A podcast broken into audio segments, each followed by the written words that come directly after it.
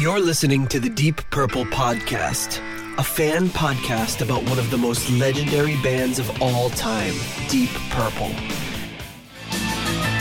We take a look at the music, history, and people behind the band Deep Purple and beyond.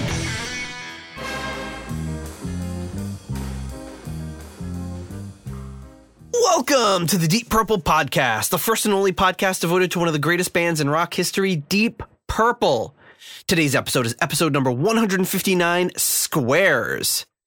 And coming to you from the springtime suburbs of Chicago, I'm your host, Nathan Beaudry. And coming to you from the suburbs of Providence, I'm your co host, John, the Easter Bunny Matola. it's just because Easter is coming? I mean, by the time this is out, it's probably going to be past. Yeah, right? well, in the rearview mirror. It will have been a couple weeks ago, or yeah, a couple weeks ago, it was Easter. How was your Easter, John? um, How do you think your you Easter now, went? I think it probably sucked. Um, no. um, I think that, uh, yeah, I don't know. I have no idea. Like, uh, let's just say that COVID is like ripping through the state again, like a freaking bull in a china shop. So who even knows what's going to happen? Yep. I mean, it's not as severe, but I mean, it's causing a lot of people to be out at work and everybody all like, I don't want to get close to anybody. But, you know, luckily, at least, you know, unlike a couple of years ago, like not as many people are as afraid of uh, serious complications. So that's good. Um, Yay. but I hope that I had a, I hope I had a good dinner and um, that I enjoyed my family's company and drank a lot of wine and uh, yeah. Yeah, I'm hoping I had um I had some lamb on a spit once again, and uh, yeah, that's usually what I do every year on the open spit out in the backyard. Cooked a cooked a lamb leg, delicious, delicioso. All right, well, hey, folks, it's been a big week. So if you're looking uh, to support our show, if you receive value for the Deep Purple podcast or from the Deep Purple podcast, and you're like, hey, I want to give back some value to show my appreciation, you can do it a number of ways. One is by leaving us a five star review on Apple Podcasts, which earns you a little spin on the Flexatone, which I'll show our YouTube viewers, but I'm not going to play because it is um, is only for five star reviews or if we determine we want to do it for any other reason. Um, see, John just uh, used used his cough switch and it worked. Hopefully, it works on both channels this time. Why? How did you know? We had well, I, I looked up and I saw I saw the unmistakable face of you belching. so we had it's worth mentioning john listens back to the show and was like oh i, I was cracking up because i let out this big belch. He's like he thought he had muted it with his switch. Apparently he had muted it but he was accidentally recording the audio that he sends me on a different switch or a different channel which did not mute it. So it went out to everybody with a giant belch in it. The funniest part was is the part you thought wasn't funny was is like well, uh, but that's not going to make any sense because I was totally oblivious, and I'm like, that's why I thought it was hilarious because you were talking, I'm just like, I was like talking about something. I don't even remember what episode it was, but I'm like, oh yeah, the history of this album, and, and I just keep going without. And John doesn't laugh. I don't laugh. There's no reaction by either of us, so it's just. oh, that's when I realized that like uh, something must have been wrong with but the was, audio. But it's good because it, it, it clued us in. That whole incident clued us into the fact that there was an audio problem, and now we've resolved the problem. Good times. Um, so times. another way you can support us is by sending John some Gas X. or you can uh, you can Yeah, you can buy I some think, I, have, I merch. think I have a medical problem here. Somebody help. Dr. Jill Breeze, help. yes, please. Just stop eating so much gaseous foods or or cabbage or whatever. I don't know what you had for dinner. Um, you can buy some merch at our Etsy store. We have shirts and mugs still available, and we might be adding some new stuff too. Uh, you never know. You can become a pa- patron on Patreon for as little as one dollar a month. Help support the show. You can also do that via PayPal, and you can also donate to us on Cash App with dollar sign DP Pod dollar sign DPPOD. If you want to be the first one to send us cash using Cash App, uh, that will be exciting. And uh, hey, speaking of Patreon, um, so it was something I'd been. So are you familiar with Discord, John? I know I sent you the info, but What? have you ever used? Discord? So it's it's an app No. like that. Basically, is like um, it's an app you can use on your phone, or you can uh, use it on the the, the desktop or or whatever. And basically, it's a chat. It's like a chat function. You can chat with people. There's different channels, and um, you you can uh, just talk to me. It's it's kind of like a cross between a chat system and a message board and all that. So it, it's one of those things that it's built into a lot of Patreons, and I've been toying around with it for a while, saying should I do it? Uh, one of our new new new patrons, John, said, "Hey, you should set it up as a reward for patrons." So I said, "Ah, doesn't cost anything. Why not?" So I set it up, and then boom, it kind of exploded. And over the past few days, everyone's been really active on the the Discord channel. So it's been cool. So it's basically for it's for patrons only. If you become a patron uh, and support the show, you can gain access to our patrons only Discord, which has you know quite a few people in there chatting about all things Deep Purple and other things. Um, even the Gardeau made a sighting. So Hmm. you know it's you know it's good if if, if Peter's checking it out. Um, so yeah, so check that out. Uh, it's on, on our our Discord. If uh, if you are a patron and you have not received uh, a invite, it's on the Patreon page, the link to it. And if that does not work for whatever reason, just shoot us an email and we'll send you a link to the Discord and you can join and join in the discussion. So exciting things. And uh, also, speaking of patrons, heyo, Hi-oh. we have a patron upgrade. Jon Kines, who joined us last week, is already upgrading his patron account to the uh, turn it up to $11 tier. So Yeah. thank you. Um, thank you very much for your generosity. We really appreciate that, John.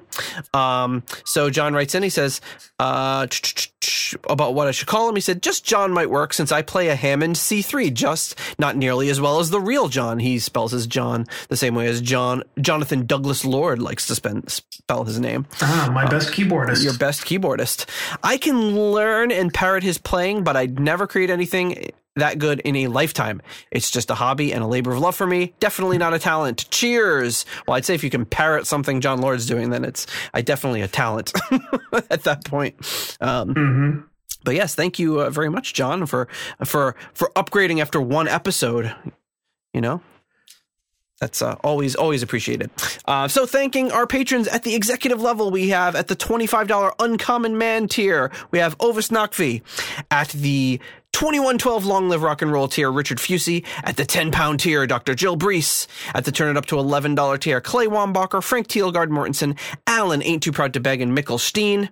And of course, Heyo! Jon Kines, our newest uh, upgrade.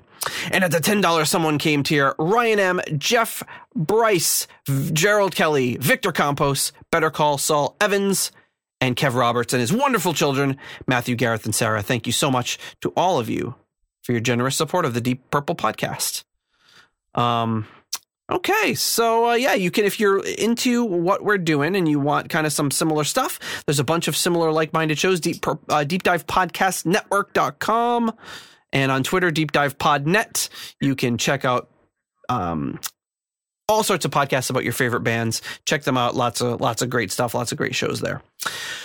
Okay, so this week we are talking about squares. What do you think about that? Why John looks so serious?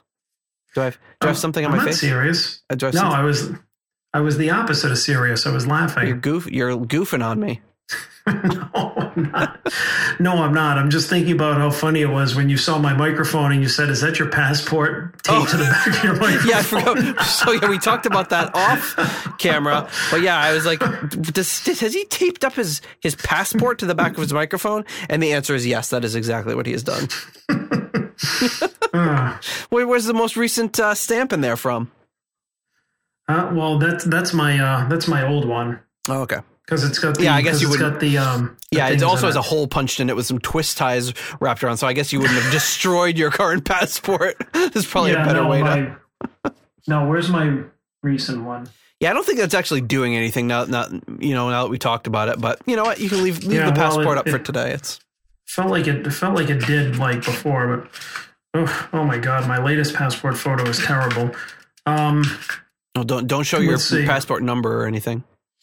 No, I won't. I'm, I can't tell where these stamps are from. Probably Italy. Yeah, that would make sense. Where's this one? Oh, January 4th, 2020, Bahamas. That's it. Oh, That that's right. One. Yeah, we even you even Mhm. came back with with a vid, Deep Purple related video for the show. That was an early episode. Oh, I remember that. Yeah, that was that was your last uh, your last bit of travel before everything went to shit. hmm Um, all right. So yeah, so this week squares. Do you have any familiarity with squares? I know we talked about it on an early episode because this album came out. Yeah. I don't know a few months after we started doing the podcast, and we talked about it a little bit on the on the album. But are you familiar with it at all? Nope. So I don't. I don't know anything. So it grabbed my interest right away because it was um it came out like I said right after we started doing the show and so I so I listened to it like uh right away on Spotify because it was billed as being basically this is unreleased Joe Satriani his band bef- in 1982 released recorded all this stuff and they'd never released anything until today. So i thought wow i you know i i, I got really into joe satriani um when we were, you know, when we were younger, right around the time we were kind of getting into Deep Purple and all that stuff. But I'd never really uh, the idea of him playing as more in more of a band with like vocals and um, Yeah. that sort of stuff was really appealing to me. So I listened to it. I really, really dug it, and it's been on the back burner now for like quite a few years. And we really haven't touched on any Satriani yet, other than like peripherally. So figured why not start at the very beginning, even though it's one of his newer releases. It's it's some of his oldest music that's available, his oldest recorded Right. music. Hmm Um, so what you got on this album? You've got Andy Milton on bass and vocals. He was the lead vocalist. He had uh, really hadn't done much else after this. He had done some work with Crowded House and the Aqua Velvets. On drums, you've got Jeff Campitelli.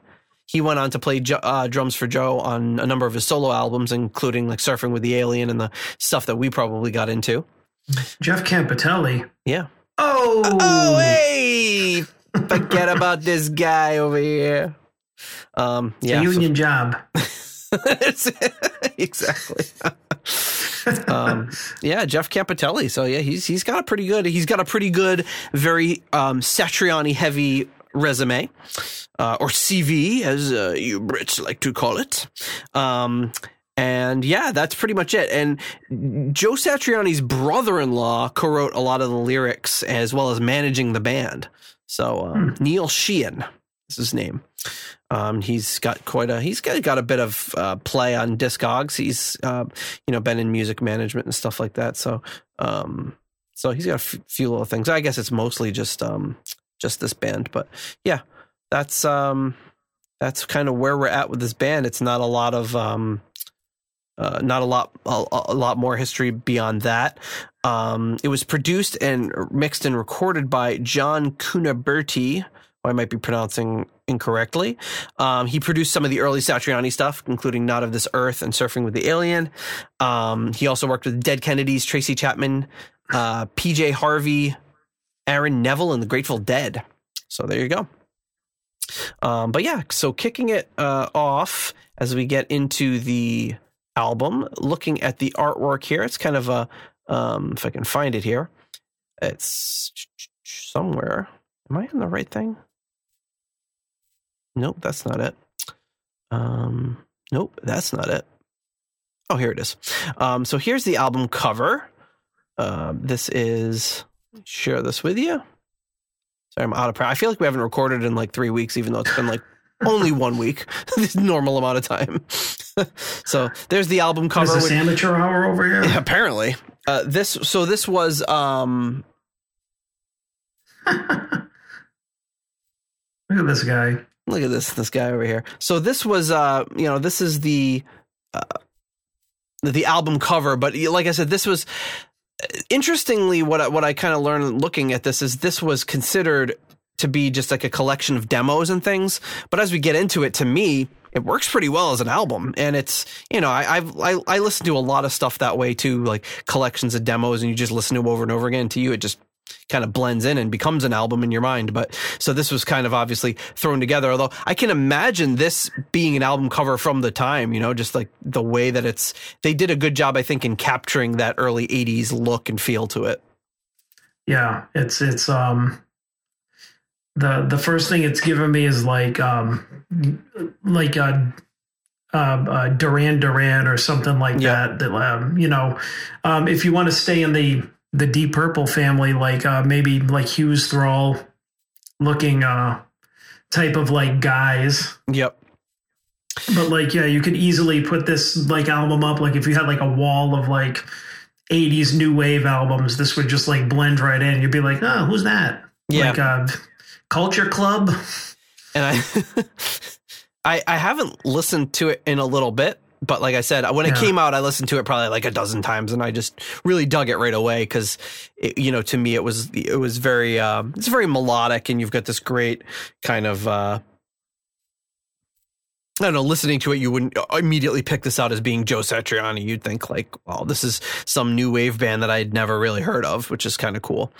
Um, yeah, so the uh, the album, the design was by Ryan Corey, who was you know um, obviously was done recently, and the photography by Hey Hey Good Bros. I don't know what that means, but there you go. All right. Um, and then uh, what else you got here? You've got that, and then you've got the back cover, uh, which just lists uh, lists the back uh, lists the uh, songs, and then a quote directly from Joe Satriani. I'm so very excited that my early '80s power pop trio Squares will finally have their much deserved international release. This release represents the best of the band's recordings featuring Jeff Campitelli on drums, Andy Milton on bass and lead vocals, hey, and yours truly playing guitar and doing a bit of singing too. Engineer and longtime collaborator John Cuniberti recorded, remixed, and Oh. remastered all the material for the stunning debut album, albeit 38 years late. Turn it up and enjoy. Joe Satriani. Hey, Joe Satriani. Yeah, I'm telling you, Jeff, uh, Jeff and John. This is like uh, this is definitely a union job. Yeah, this is these are our people here, guys. This, these are our people. Um, really putting out, putting out, uh, putting out some some great Italian American uh, new wave rock. It is even that picture of Satriani. He looks like a, he looks like an Italian guy. yeah, he does. Well, he is an Italian guy. That's a good reason for that. well, all right, well, he looks like it then. That's true. Um, less less like Doctor Evil. um, so there you go. Um, and obviously, just Joe Satriani is releasing things on the same label as uh, Deep Purple, earMUSIC. So, um, yeah, all that stuff kind of comes through the same channels. Um, yeah, but it's it's really interesting. I, I it's interesting about this band, kind of learning a little bit about them, and just the fact that you know this is something I had absolutely no idea even existed until um, until it was released uh, a few years back. Um, okay, well, before we get into some of those tracks, we've got to do one thing, and that is to thank our core level patrons. Coming in at the $7.77 Keep It Warm Rat tier, we've got Michael Vader. At the $6.66 tier, we have Steve Coldwell, Arthur Smith, Anton Glaving, and Mike Catan. At the $6.65 Almost Evil tier, Kenny Wymore. At the $5.99 Nice Price tier, Fielding Fowler, Robert Smith, Peter from Illinois, and Michael Bagford. And at the $5 Moneylender tier, John Convery, German Heindel, Adrian Hernandez, Jesper Alman, Alexei the Perfect Stranger Slepikoff, James North, Mark Hodgetts, Will Porter, Zwapper the Electric Alchemist, and Tim Southern Cross Johnson. Thank you so much to all of you for your generous support of the Deep Purple podcast. Um, so he released a lot of kind of cool ma- ma- like mashup videos that use like photos from the time and and stuff uh, for some of these songs. So for any of those, I'll have uh, links in the show notes if you want to go check them out, or you could just search them on YouTube. It'll come up just as easily. Um, and uh, with that, you want to kick it kick it off with the first track. He gave me a just he mimed a punch, which I'm going to assume means yes. yeah, I'll do the fist because if I kicked my leg up, I'd knock the desk over. and Please, don't- and he's got a brand new desk, folks, so you don't want to do that. yeah, that's why anybody watching the video, I'm at a I'm at a downward angle. Yeah, I feel like I'm Eva Perón singing down to you. Don't cry what for we say me, John? Matola. what do we say before? You you don't shoot you don't shoot women and Matola from a low angle, That's right. only from the high angle. exactly. Very yeah. flattering. It's much more flattering. Um, all right, here is the first track, the opening track All of this collection, and it is called Give It Up.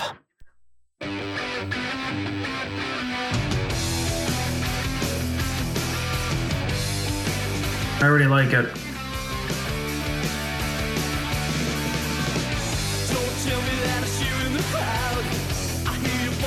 A pretty rockin' classic kind of uh, Joe Satriani feeling to it, but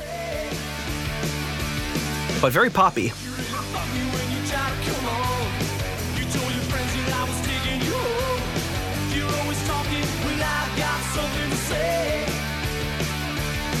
You almost kind of like um, kind of like punk, like Ramones type of vocals. And it's just hearing this stuff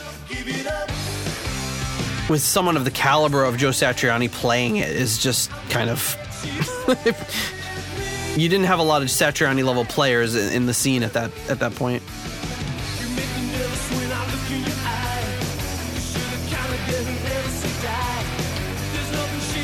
You know, this is definitely like very, just like '80s, like like power pop, almost like a little little punk, like Yep.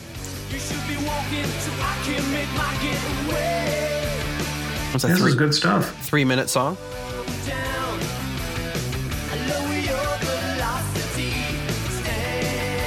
And I don't know where Satriani was with his playing at the time, but it's obviously very early work.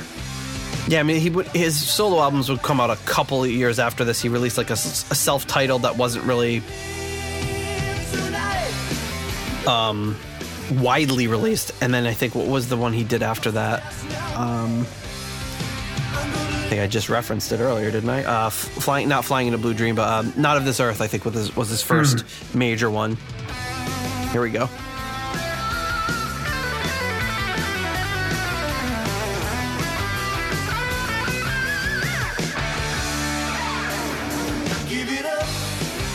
Very short for a Joe for someone of his qual- caliber, but Yeah, some of his signature I mean, stuff I'm- in that. wondering if he was still um, developing his style around now. Like I don't know how long he'd been playing at this point, but I mean, I think for a while he was already, you know, he had already had, you know, Steve Vai as a student and Kirk Hammett and uh, Skolnick, I think, was one of his students. So,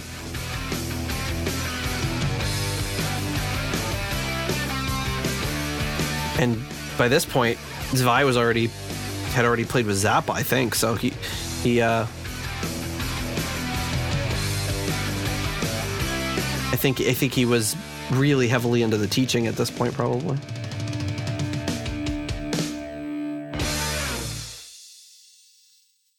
You could hear a little bit of him in the solo. I think it's because you you, uh, you said that it was Steve I um, Steve Vai, uh, Joe Satriani. Yep.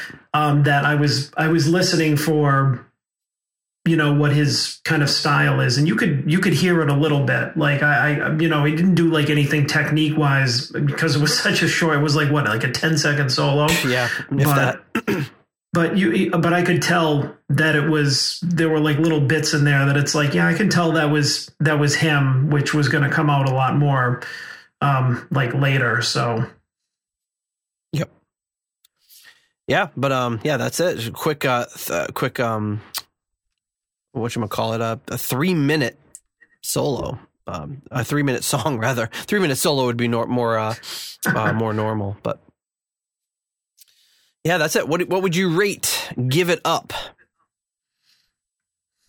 as usual I'm struggling with the spreadsheet As he struggles with the spreadsheet, let's talk a little bit about Joe Satriani. So, yes, he was working as a uh, a guitar instructor, and it looks like probably uh, probably at this time he was doing, from the best I can see, was doing so uh, was doing student work, and um, he started playing guitar at the age of fourteen, uh, inspired by Jimi Hendrix and like I said, he you know he's he had students. He had Kirk Hammett would have been his student, um, as well as uh, um, quite a few other people, including Alex Skolnick and um, Steve Vai, of course.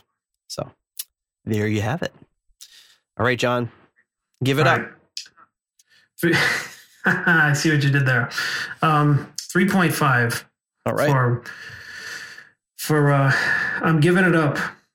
I'm giving up 3.5 for uh, Mr. Satriani. I keep wanting to say Vai, so I have to cut that out. yes. I, Um, well, they're of the same mold. They're related. I know, right? But um, but yeah, definitely um, a uh, a great uh, early '80s uh, pop song, which um, you know just uh, goes to goes to show uh, already that um, I like stuff like this because already it shows out of the gate very early on that these people that everybody are just you know maybe would consider like oh they're just shredders or Mhm. they're they're not they're boring or uh, whatever they have no soul it's like he can actually like write and play in a song and do a restrained uh, type of solo Yep.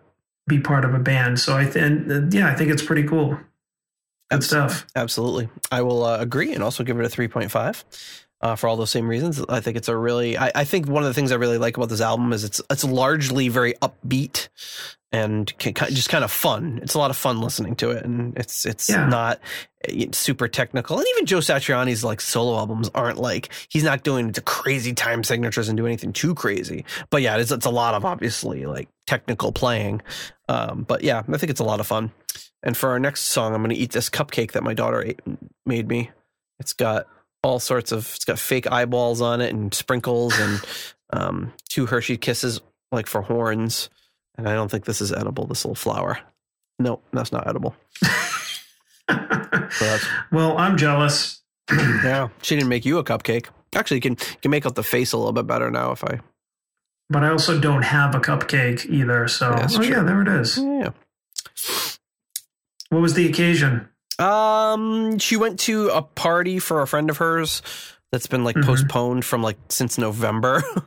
so she her birthday party. So it was like kind of a late birthday party. So they went over and it looked like they were gonna have to cancel again, but they're like, nope, we're gonna make it happen. Um, so Nice. yeah, so she, she they did a make your own cupcake sort of station. I'm gonna get the studio all full of crumbs now. As we um go into the second track on this collection, and that is a song called "Everybody's Girl."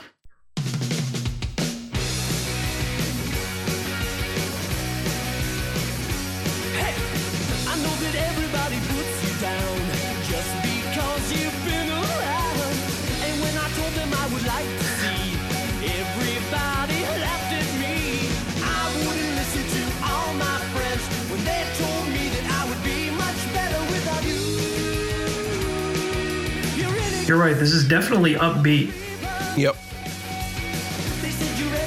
It reminds me of kind of like early Joe Jackson, and that it's got that kind of feel to it. I mean, it would have been around the same time, which makes sense.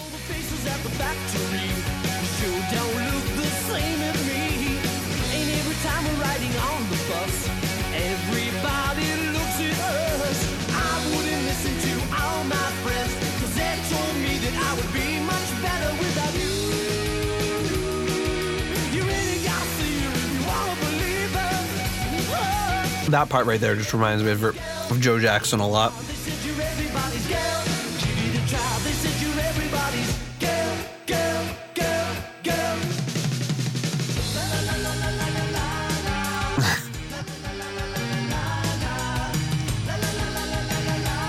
Nice.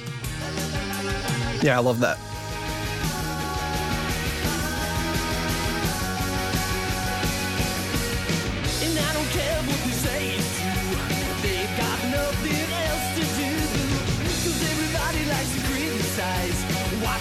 Yeah i mean these guys really did a good job of like talking to all capturing what was going on in music at that time right. that was popular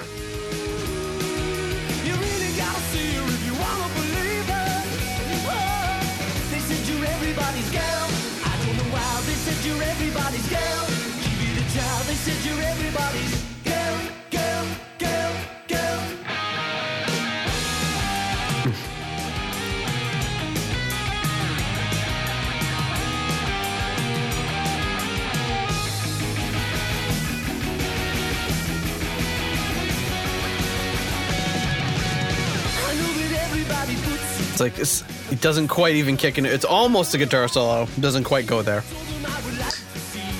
Yeah, I love that.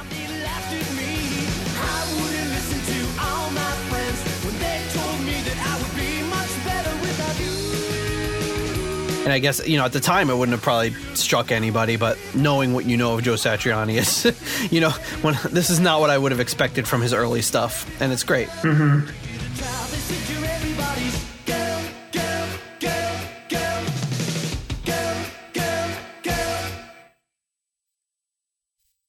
In and out, yeah, they don't waste any time on these songs either. Just three minutes in and out, done. Next, boom, Done.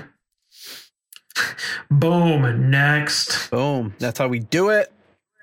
All right, what do you think of Everybody's Girl? Well, everybody's girl. She's gonna. They pass her around. You know. Uh, I got nothing else. I thought I was gonna go somewhere with it, and I'm like, nah, it fell really Yeah, flat, really fast. Um, yeah, so I'm gonna. I'll give it a three. Um, I, I thought it was very similar kind of energy and you know tempo to the first song. Uh, you know, I'm kind of getting getting the idea of where this collection of songs is going. Yep. Um, the one thing that I really liked about it so far, which I can already sense maybe about this um, this album, is, is that like I mean I don't know where Satriani's head was at at the time, but I'm guessing it could have been really easy for him to go off and do all the guitar pyrotechnics, but he doesn't. Yeah. And hearing that in retrospect, like you said, like knowing, you know, at the time, people not knowing, you know, this was Satriani or what he was going to do, this wouldn't be weird. But hearing him be restrained or playing for the song is kind of like you're not used to it. You're used to him going off and doing these elaborate instrumentals uh, because that's what he became, you know, part of that, you know, uh, or innovated part of that guitar uh, players that did those instrumental um, guitar oriented albums in the um, 80s and then going forward. And um, it, it's just, it's cool to hear him be melodic and, you know, do kind of cool stuff like that. Like you, like I was listening to him, like I could play that. hmm Yep. You know what I mean? Or thinking stuff, like, sure. yeah, that's like I could play it, and that's that's really cool. So Yeah, I um at the beginning of the song, I, I don't, I'm not crazy about it, but then when it gets into that, like, well, not I believe you, when it goes into that kind of like J- Joe Jackson, what, what reminds me of Joe Jackson. Um, Mhm. maybe it's just because I really like Joe Jackson, but it, uh, that part I really like. So I agree with you on the three. I'm also going to give it a three. Um, and yeah, I mean, they, with having the musicianship in this band that they did, they could have gone like a Van Halen route. Van Halen would have been almost at the peak of their powers at this point, but they, but they didn't. I don't think that's what they were going for, even though they had somebody in the band that could. Um, they Right. kind of chose this different direction, and I like it.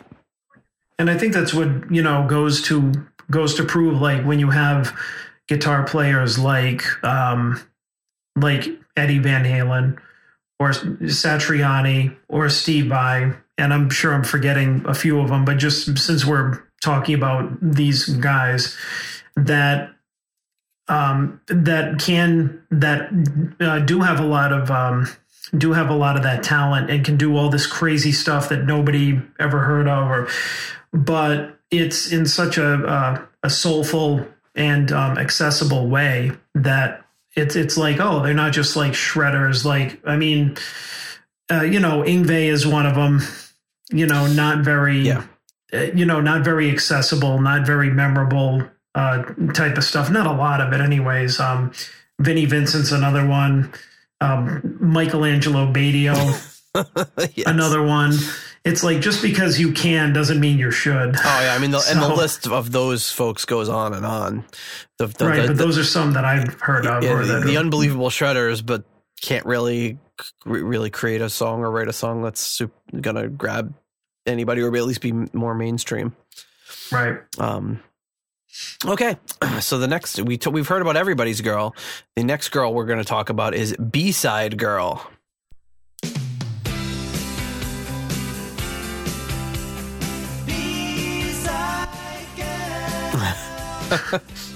Beatles esque sort of harmonies there.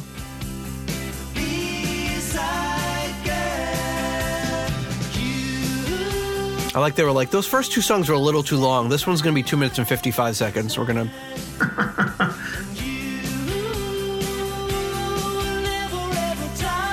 I could picture the credits going over the beginning of a sitcom with this song. yeah.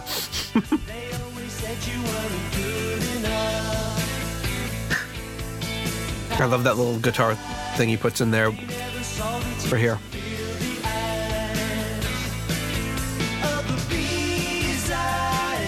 And that's kind of one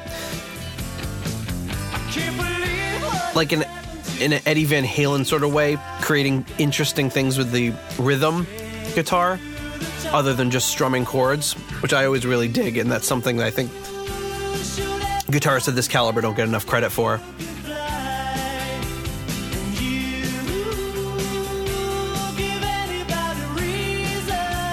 And this would be a I great song. I think another good thing song. about like it sounds like I don't know, maybe deceptively simple, but you know, little little things like that make it more interesting. Plus the fact that somebody like Satriani and I'm sure the other guys being so such good musicians is that they could compose like a better song, a better simplistic song than most people. yes.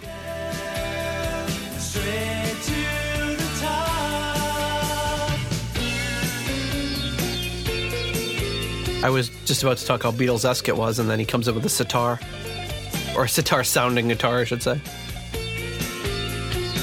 Just when I said he wasn't doing anything too out there.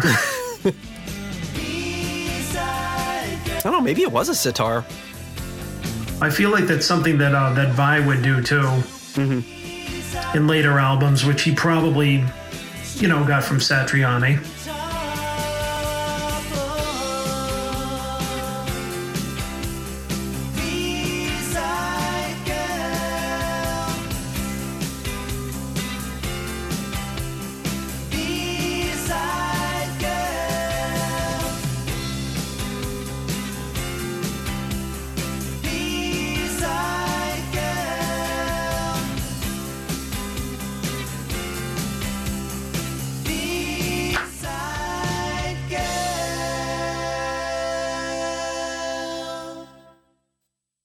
I, I know we've talked about this before, but I mean, you hear something like this.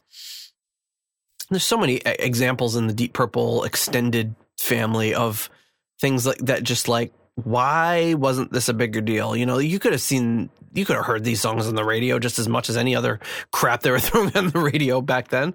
I mean, like, there's some good stuff, some really good melodic stuff, but it's just like wrong place, wrong time, wrong people, wrong look, not enough marketing, wrong management. Who knows what it is? There's there's that certain, um, you know, I could. I, I'm sure this this is.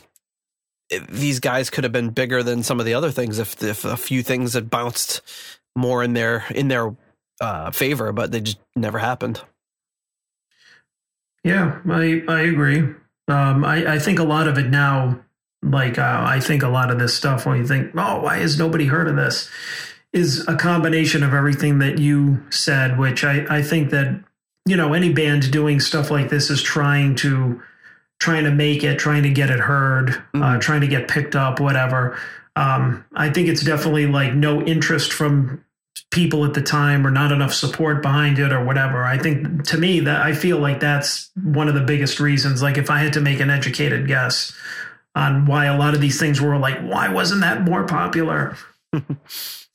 Yep. So, what do you think of B Side Girl? Um, aside from an, a kind of an odd title, like I really enjoyed it. I'm going to give that one a four. Ooh, John giving the Beatles esque song a four. Wow. Yeah, well, you know, I mean, I didn't say that I didn't like Beatles esque stuff. Esky doesn't mind. like, you know, if it evokes the Beatles, it just can't be the Beatles. What if I told you I snuck that one in? It's actually a Paul McCartney solo song. No, just kidding. ah, you bastard. No, it's uh, it's it's really uh, it's really great. I mean, even I know that it sounded very uh, very Beatle like, um, but um, yeah, it was it was enjoyable, and and you picked out a few uh, kind of little flourishes in there that were more interesting than, like you said, the the standard just strumming or just going straight ahead, and that just shows what a, a you know great musicians uh, a great musician he was already. Absolutely. Um, yeah, I'll give this one a four too. I I really dig it. I like the vocal harmonies. I like the arrangement. I love the. It's yeah. It's a, it's a nice, fun little romp. Um, which brings us to our next track. Really flying through these tracks. They're so short. and, Yeah, I know. And the next one's even shorter. So they just keep getting Jesus. slightly shorter. Uh, this one is um, called "I Need a Lot of Love." Hmm.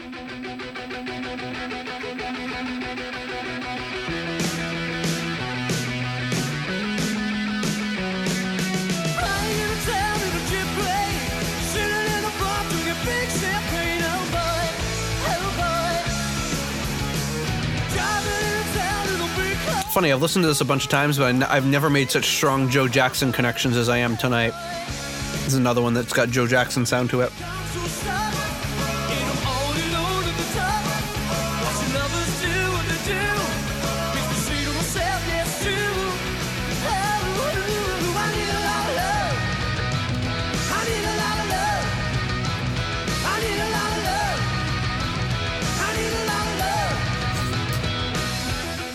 It's like a, Is that a harmonica? in yeah.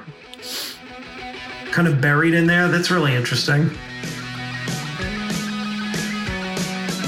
on the down in a big crowd. Wonder who played the harmonica.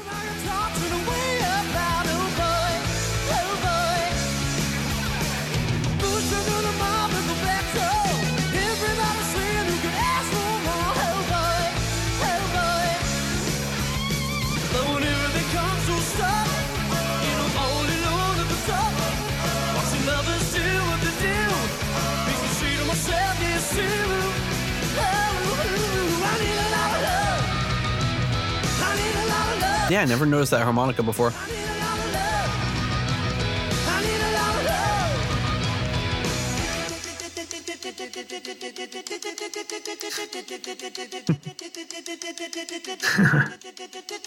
There's some cool little vocal things on these songs. Yeah, there's a lot of intricate, quick little harmonies and things like that. Yeah, nothing crazy, but stuff you don't always hear.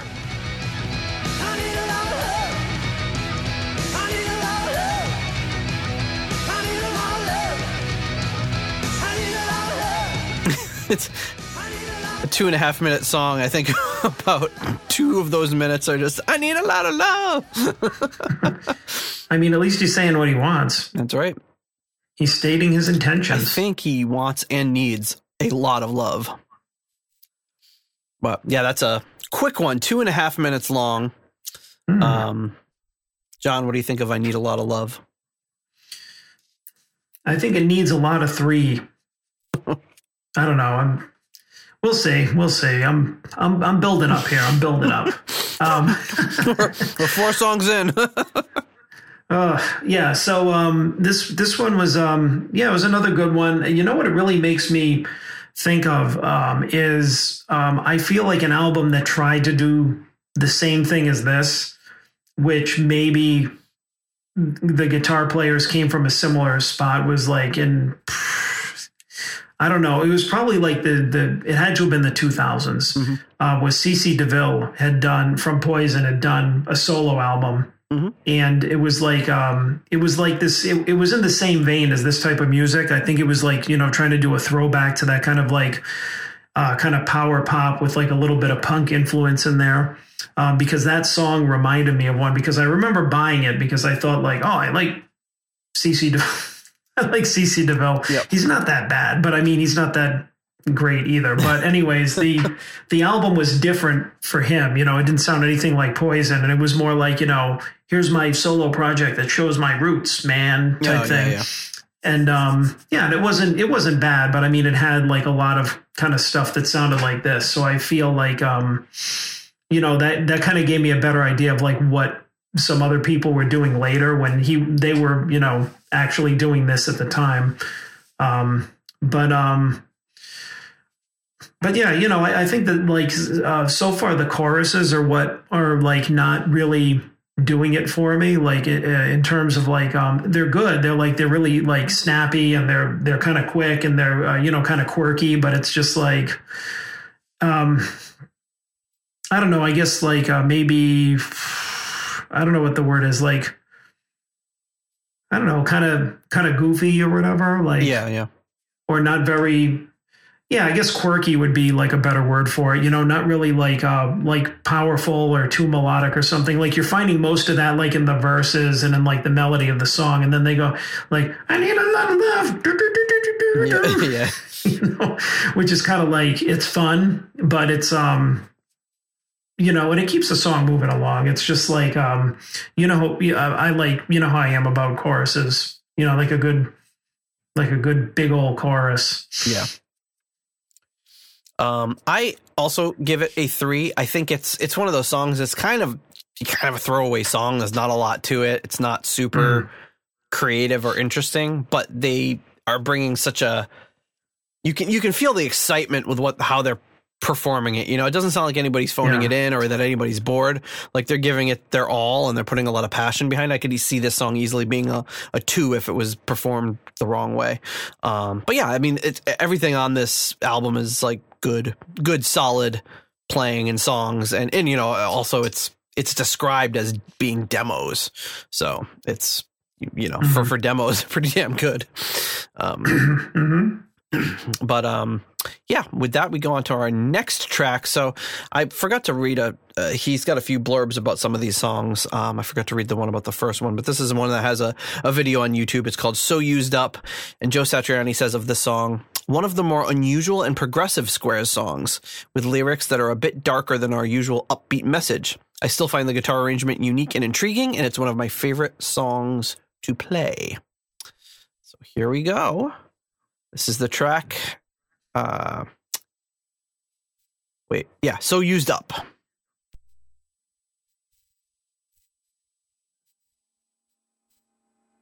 Slow start.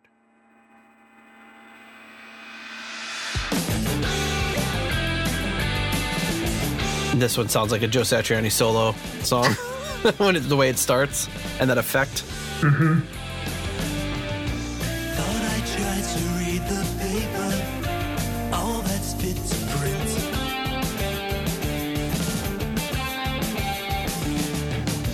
Nothing there but words and pictures.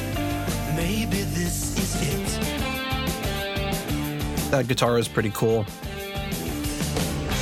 So used up, Yeah.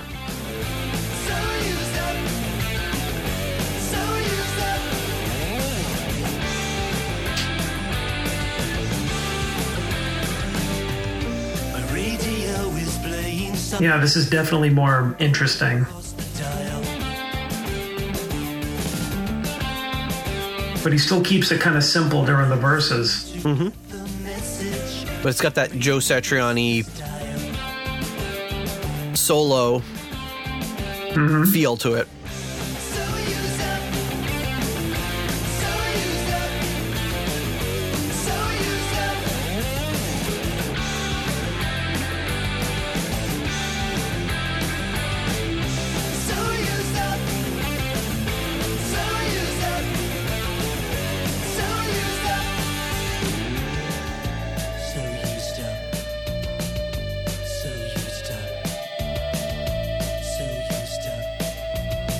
It does have a slightly darker and more haunting feeling to it.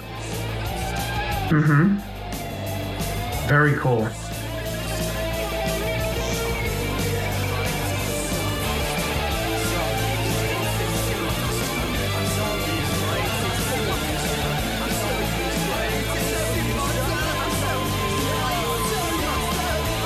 So not even like a guitar solo, more just like a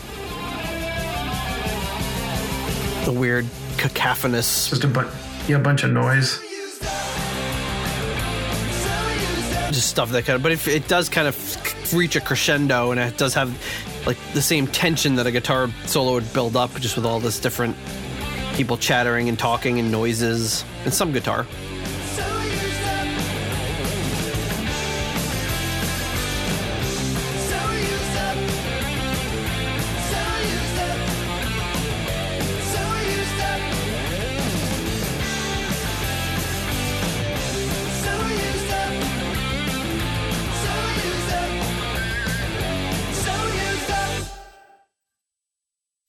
Ending. Hmm. It's worth noting that I did skip over a song, so we'll go back and do that song after we rank this one. I messed, I messed it up. Oh, you did? yeah, I skipped over the song before this one, so we'll just go back and do it. It's a compilation anyway. Hey, first time that that's ever happened that I can remember in 159 episodes. So a landmark. All right, so used up. John, what do you think about this one? I'm gonna uh, I'm gonna use up a four on this one. Ooh, it's all used. You can't give out any more fours. It's all used up. Nope, it's all used up. Everything else is no, I don't know. Um, I'm Just looking back at our the last r- album we ra- rated right above this one. There's a zero on there, so yeah, that one's all used up. Yeah, that-. The last time was I gave a zero, like never. I don't think. that think. was the only time you've been 100 uh, at that point 157 episodes. But I don't, you Yeah. know, I'm gonna call it. I don't think there's gonna be any zeros on this album. no. Um, uh, but this one, um, this one was really good for like as soon as you were just like, yeah, this one was really. Um, when you read the thing about it being uh, more different, dark, um, you know, a, a guitar line that he thinks is interesting, it's definitely all that. Um, I really liked it. It, it reminded me like of. Um, I know I, I uh, mentioned Hughes Thrall before, but Yeah, it kind yep. of rem- reminded me of like that same energy of like I got your number, which was the opening track on Hughes Thrall. Mhm. Um, I could even like picture like Glenn Hughes singing this Yep. um, just because of the nature of the, you know, a little bit more like, I mean, you know, you had Pat Thrall who was doing like, you know, some, some cool guitar stuff along these lines. And like the production was very similar. It came out around the same time. So, um, you know, it, it had, uh, it has a lot of, uh, has a lot of cool qualities to it. It's, and it's like, it's nice to hear like a band like this have these like upbeat songs and they have that one kind of darkish song in there. So Yeah, yeah. I'm Like glad you brought up the Hughes Thrall connection because I, I, that's one I forgot to mention. But yeah, it's it kind of fits in neatly with that.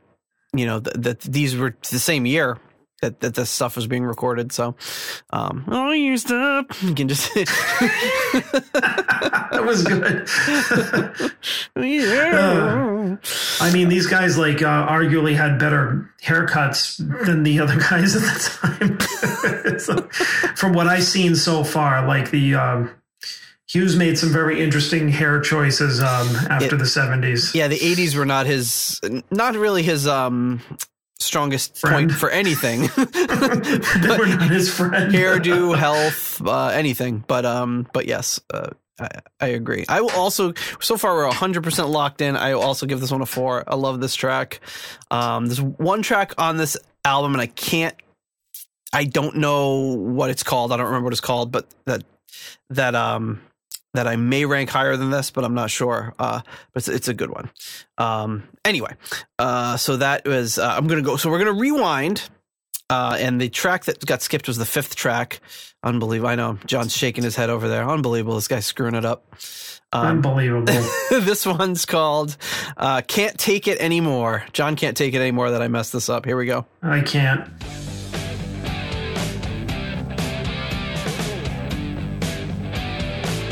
Kind of a blues thing. Look around and I don't see much.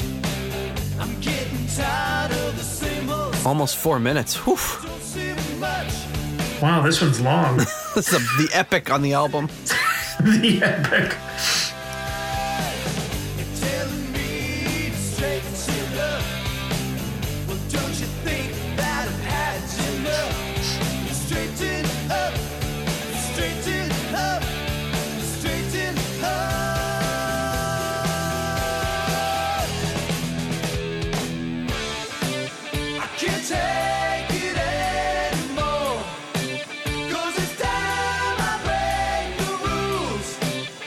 I love that little guitar thing. Just it's so simple, but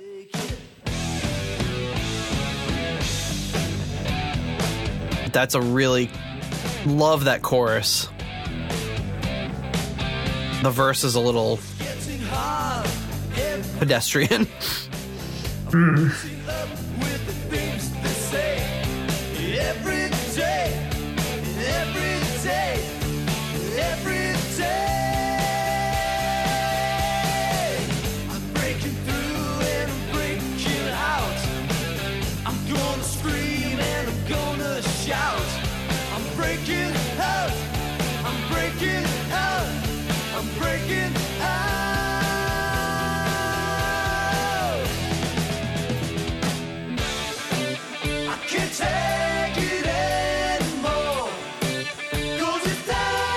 Yeah, so the verse I can't take it. and the pre-chorus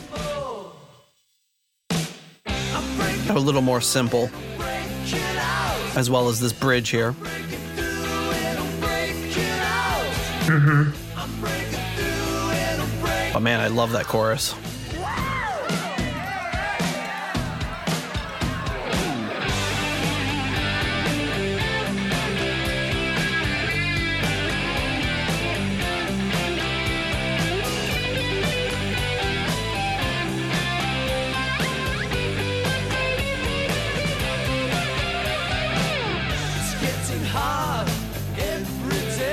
Joe Satriani again, very restrained. Thing For him, yeah.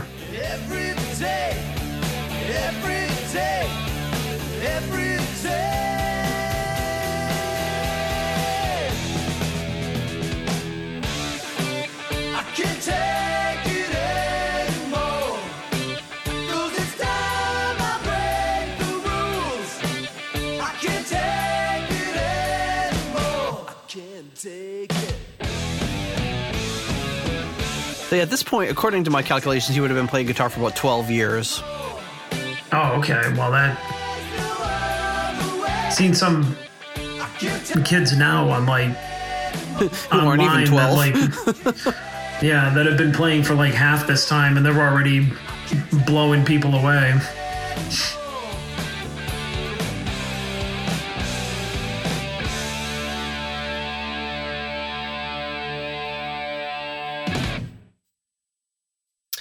Right, can't take it anymore. So far, the longest song on the album. John, what do you think of that one? Mm, uh, uh, you know what? I'm going to give it a 2.5. Um, ju- uh, almost kind of a throwaway. Mhm. Um, I think uh, just because of the lazy blues. Yep. Nobody's immune I from the lazy blues song. I mean, there were a couple of good like little things in there, like you were talking about the the you know kind of the guitar uh, part that he did in the chorus, a little bit of echo in there where he hit the note and it kind of delayed. Um, he always does a couple of cool things like that, but it was just um, it was kind of like slow, little little sluggish, you know, not Yeah. too interesting. I didn't think. Yeah, man, we are we are one for one here. I'm giving it 2.5 as well. I don't really care for the verse and the pre-chorus or the bridge, but the I love the chorus. I love the, the guitar effect, the the harmonies. Mm. I think it's great. I think if they had stuck that into a different song that had a more interesting verse that wasn't just a lazy blues song, it would be better. What happened? You look like you're. No. I just heard some weird noises. It looks like you heard somebody crawling around in your ear vents or something. That's literally what it sounded like. Um, okay, next track up is called You Can Light the Way.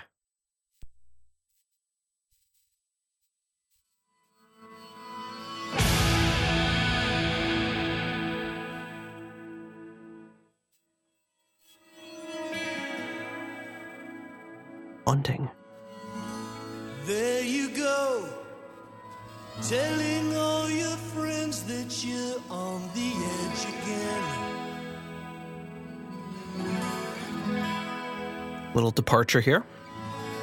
Don't you know you're the only one on whom you should depend? You can light the way. Ah, okay. I was like, I don't remember the song, but now I do.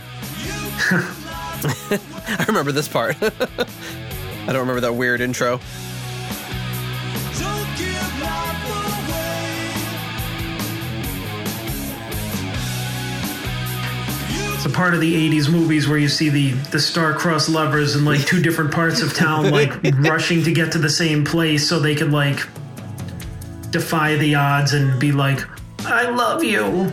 I was I was seeing it as they were two different parts of town, but they were both like thinking about each other. But they both they were like, "Well, we're done. Oh yeah, well if we're done, then then screw you. All right, bye." And then, but there's now they're now they're at home thinking about each other. Could it could Or work like- on many levels. she's buying a bus ticket and he's like racing there to get there to stop her before she gets on and drives off She has a forever. big suitcase. or running through the airplane terminal. Back when you could like, you know, buy a ticket and get on at the last minute. exactly. yeah. Like, where are you going? I don't know. Away from here. Solid plan, idiot.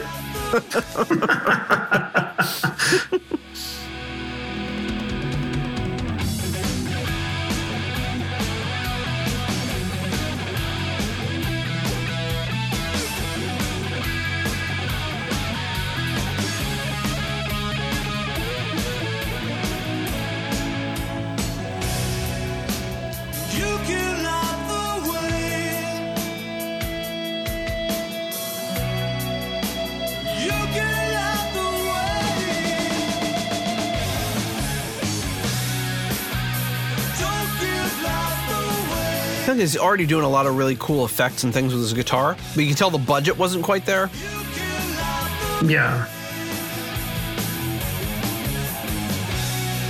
But someone of his caliber playing was able to work around it and come up with some really cool sounds.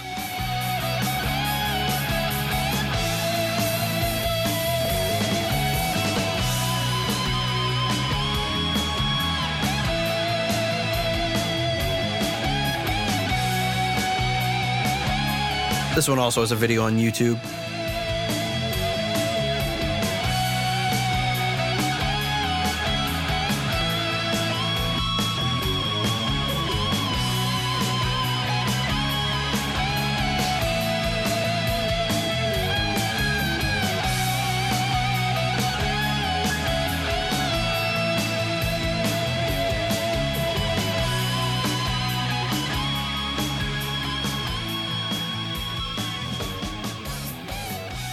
Satriani says of this song, this is a great example of the band wanting to stretch and write a more meaningful songs.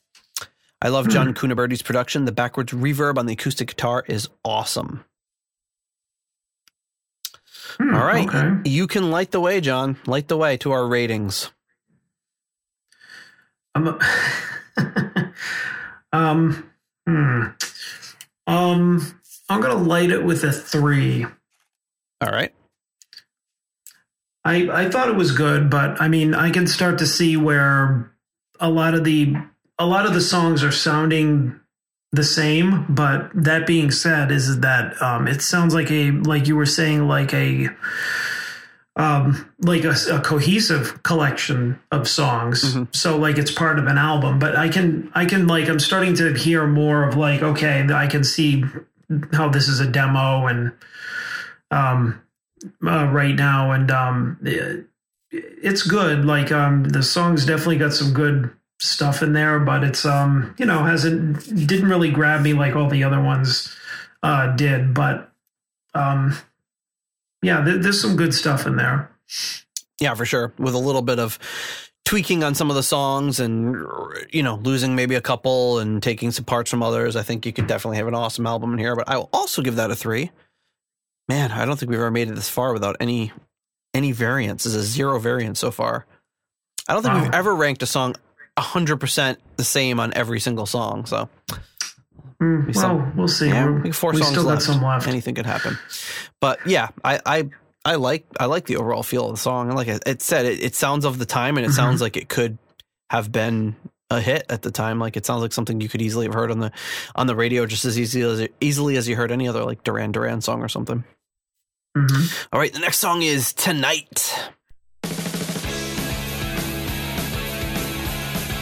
Another short one too. oh yeah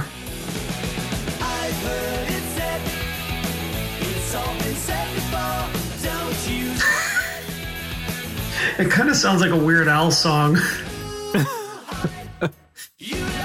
that's what he makes me sound think of he's got those weird al vocals Yeah, you're right. Tonight, it's gonna be alright. Tonight, which isn't a bad thing because weird al's a, not a bad singer Oh, we love Weird Al.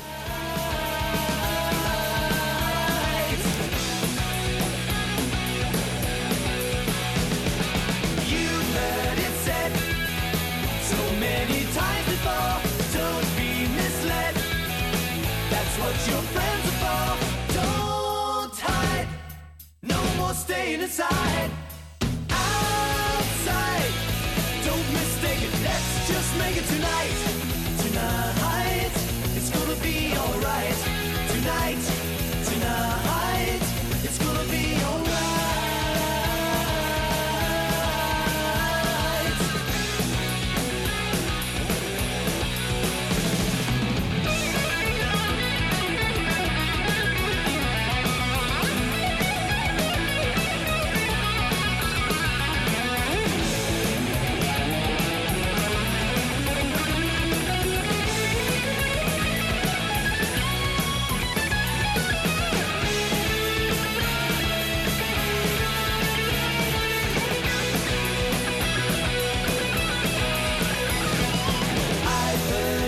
Probably most extended uh, Yeah. show of Joe's guitar playing so far. Don't hide. No more staying inside. Outside. Don't mistake it. Let's just make it tonight. Tonight. It's gonna be alright. Tonight. Tonight. It's gonna be alright. It's One of, it's like reminds me of like the early Beatles songs. Two and a half minutes. A lot of Yeah. melodies quick in and out of the verses and choruses. Obviously, slightly different feel, but Mm, tonight. Well, John, tonight, what are you going to rank tonight? Oh, that was a great Weird Al outtake. Um, um, I'm going to give this one a three as well. Um, at this point, the the songs are kind of sounding the same or- or, similar. Um, the the one thing that like was I think was interesting. I'm not going to fault it for being not as good as it could have been, but you can tell that Satriani's guitar solo was like not produced very well. Yeah.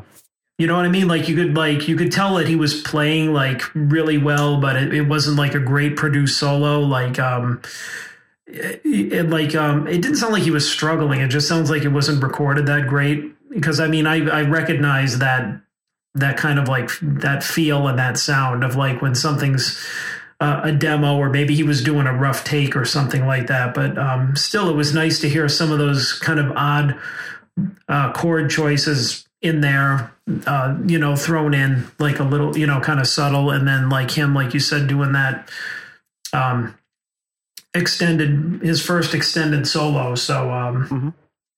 yeah, pretty cool stuff. Yeah. I will give it a 3.5. So we are, we are Oh, the variance has ended. and not just not just I mean, begun. the variance has begun. and not just to vary, but um, yeah, I like. I think it's really catchy and upbeat, and again, it, it's. I think one of the things they really knew how to do in this band was not belabor the point. You know, there's so many songs we've covered on the show where we're like, oh my god, enough! like this is. if you turn this song into a five minute song, it's just like okay, like there's not much. We, we get it, like, um, and they get in and out two and a half minutes, get their point across Mhm. deliver a guitar solo. Yeah, I can see what you're saying about the production. It sounds like the, the guitar was not sitting on top of the mix the way Right. it probably should for a uh, guitar solo. It just kind of sounded like, um, it yeah, sounded a little bit lost, a little muddy. But, hey, if your guitar solo is uh, getting a little lost, don't uh, don't let it get you down, or never let it get you down. Especially with our next track, never let it get you down.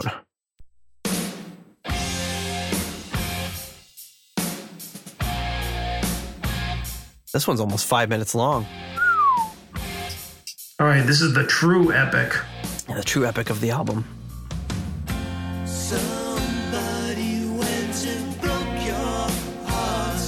Oh boy. Left you at the start. Oh, this is going to be a long five minutes. Wow. Matula's r- decision is in early on this one.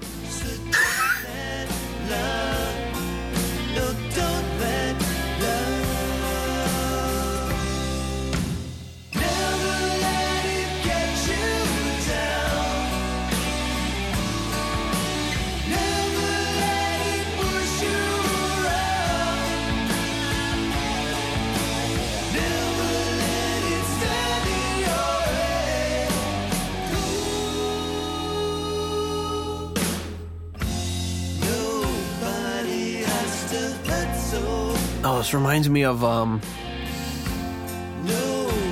This makes me think of an uh, Ozzy song. Tonight. Yep, I was thinking the same It's funny because I was yeah. just thinking of tonight earlier because of the song tonight, and now I hear this and I'm like that whole lead up to the chorus or after the chorus Mm-hmm. sounds like tonight. Because I'm thinking I could picture Ozzy singing this. Yep. He practically did. This would have this would have been recorded right around the same time. I wonder if it was inspired by it. But this car could be like goodbye to romance. So it's kind of a combo of like the two Ozzy ballads from around this time.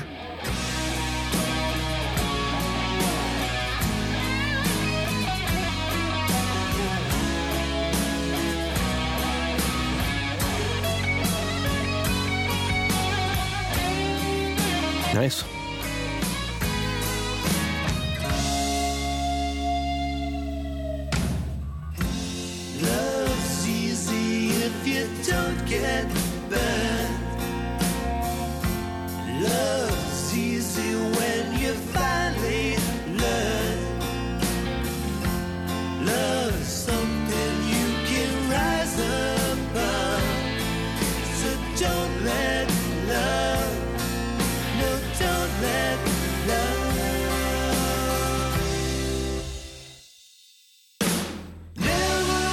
I wonder if they're going to modulate up on the vocals. I think the only trick they're missing so far. Hey, we'll see. Well, actually, you would know because you've already heard this album. I, so. I don't remember. I don't keep track of what songs modulate up. Hmm. I wouldn't be surprised though. Nate keeps track of all the modulations. I have a little spreadsheet. Nate's modulation spreadsheet. If they did, it would be coming up soon though. I think.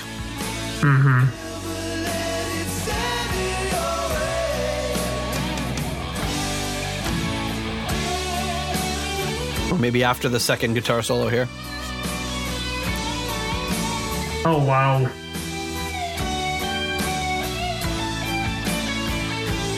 I mean, this is almost like Like Randy. very Randy Rhoads.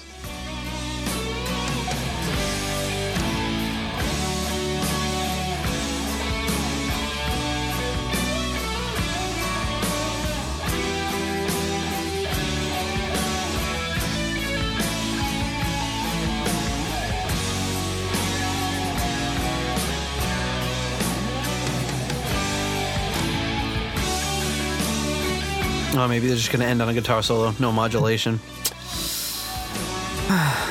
Missed Oh, opportunity. well. it's actually much better that they don't do that. Right, yeah. I'm just expecting it.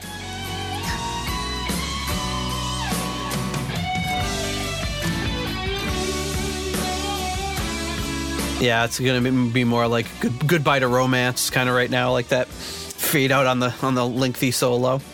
Mm-hmm. I wonder if he is like holding back or if he just wasn't really at that level yet as a player. But I mean, I know he was teaching some of the greats at this point. He must have been. So Interesting. Yeah, but I mean, I just can't imagine him holding back on every recording like that unless he was being you know, hey man, we're trying for radio play. Don't don't do anything crazy. I mean, he's playing very well. It sounds great. Um, well, I mean, I'm I'm also thinking too, like, um, I mean, there's two things. First of all, is, is that this is a a very specific band situation, so he could have been tailoring what he was doing to that. yep. Or the second thing is, is like, even though he's Joe Satriani and we know what he's done, um, not all guitar teachers are good. That's all I'm saying. Because I've had some guitar teachers who are just like, you suck. Um, Like not as that players, I'm great. Yeah. Yeah. Well, I mean, and you don't mean- have to be a a great player to be a great teacher. Right, but I mean, we obviously know Satriani is, so I'm I'm thinking that maybe it was the the former, you know, that he was he knew what he was trying to achieve in this band, and so it might have been a little bit of he hadn't developed fully developed his style yet, but he also knew, well, I'm playing in this project, so it's not time to be Yeah. like an avant-garde shredder type of thing. It, it could be that. I know I've seen a lot of interviews with Vai and Hammett and well, probably just the two of them.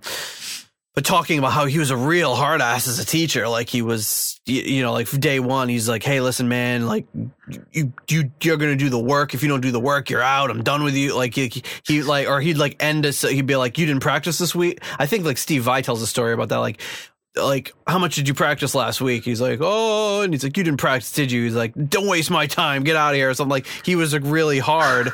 I think. I mean, I can't say exactly, but I, I seem to remember hearing stories like that more than once. So, um, you know, I don't know. Maybe it was just I know I know they all speak very highly of him. They they love him, and obviously, you know, they go on the G three tour with him and all that stuff. But um, it it didn't sound like he was any slouch and any uh, uh, No. easy guy to have as a as a teacher. So I wouldn't like that's a guitar teacher type of thing. Like, I mean, I wouldn't want somebody to waste my time either. But I mean, it's like you feel like you're making your money either way. But at the same time, you know, it was Yeah. like um, I had a I had a guitar teacher was like the the first lesson. He's like, "Don't go cutting your guitar strings just so you can't practice." And I'm like, "Ah, this guy, what is he talking about?" cutting your guitars. What do you mean?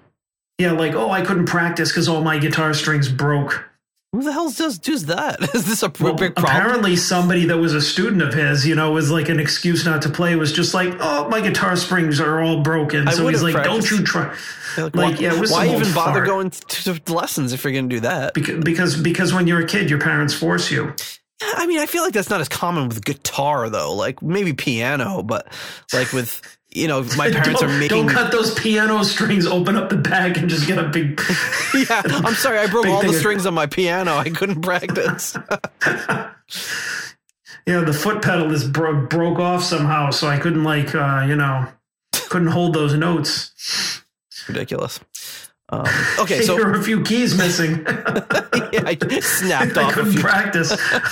I'm missing middle C. I don't know. I mean, that's kind of an important one. Um, all right, so uh, John, what do you rank? Uh, Never let it get you down. Um, I'm gonna give this one a three. Um, also, overall as a song, kind of kind of long. Um, but I'm not going to take off points for it being long or being like whether it was on purpose or not derivative of two Ozzy ballads. I actually liked it because of that. Mhm. Um, and I thought the the playing and the soloing was really good, especially like for Satriani. It sounded like something very not typical, kind of that emotional uh, ballad solo. Mhm. Not that he doesn't do that on his instrumental albums, but in this it sounded very very Randy ish. Yeah, so yeah. I'm I'm wondering if that was intentional or if he had heard something or. Uh, Yeah, you know, if he was just uh, influenced by it and didn't realize it, or but um, I mean, it's I thought that very, it- very reminiscent of of yeah. of several, like you know, tonight, goodbye to romance. And this was within the same couple of years that the, that album was those albums were released because this was 82 and that was 80 81 and 82 so Yeah, um but i mean um i i thought that that made it interesting i i um i liked it but it wasn't um you know what i wouldn't say it would be a fan favorite me being the fan um, I will give it a four. I really like this one. oh Yeah, really. there we go variances continue I dug it, and I think the yeah, like I I I saw the the similarities between those Ozzy ballads as a plus, not a minus. And you know, I, I Mhm. don't know. Randy Rhoads would have been a guitar teacher on the scene at the time. I don't know if they were both in the L.A. area True. or where Randy was.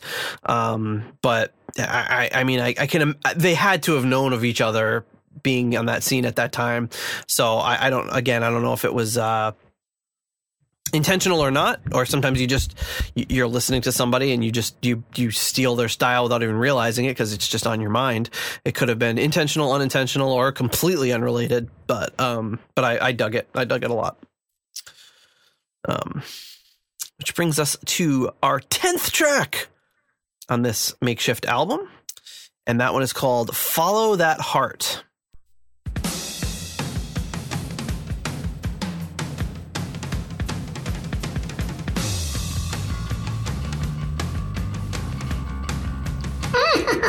wipe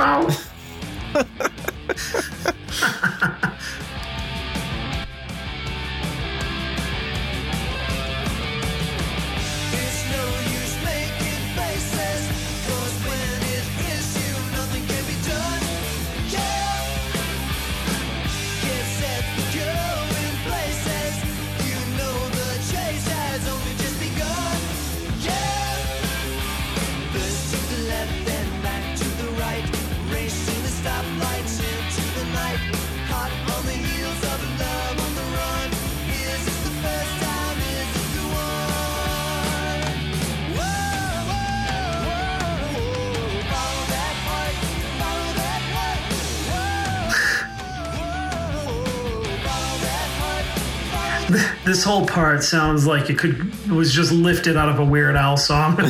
now you're making multiple Weird Al collections. Why can't he say follow that heart? Follow that fart. that would be Weird Al's. No, it, it would have to be something food related. Follow that Pop Tart. Eat up that yeah. Eat that pop tart. Eat that Eat pop the Pop tart. Tart. Eat the Pop Tart.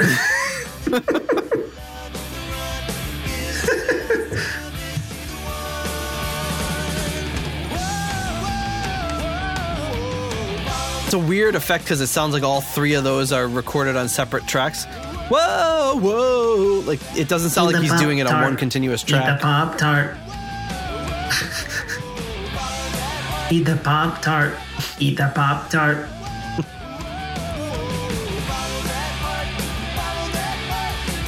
It is catchy though.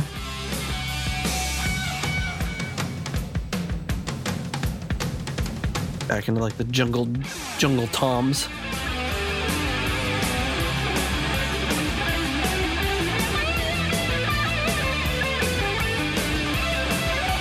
I think again the guitar's a little low in the mix.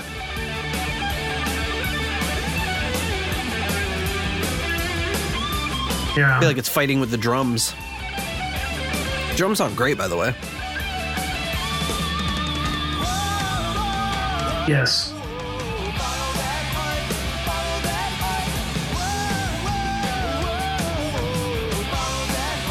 But yeah, I think that the one the one common denominator I'm cluing into on this is the um, the en- enormous amount of repetitions in the chorus on such short songs. Yeah. Which you know, I, I, again, was probably what they were going for for the style of the day. right, but think about it. If they didn't have that much repetition, the songs would probably be like under three minutes. we get another minute and 35 second song but but it's amazing. On such a short it's a short song. It's only verse chorus. Maybe there's a bridge and a guitar solo and they're like doing the choruses to death. So it's um it's a lot. But yeah again i don't think it's anything out would would have been anything out of the ordinary at the time for popular music. Hmm um all right what do you think of follow that or what do you think of eat that pop tart Eat the Pop Tart. Eat the Pop Tart. hey that was good that was a good weird al Um, I'll, I'll give it a three.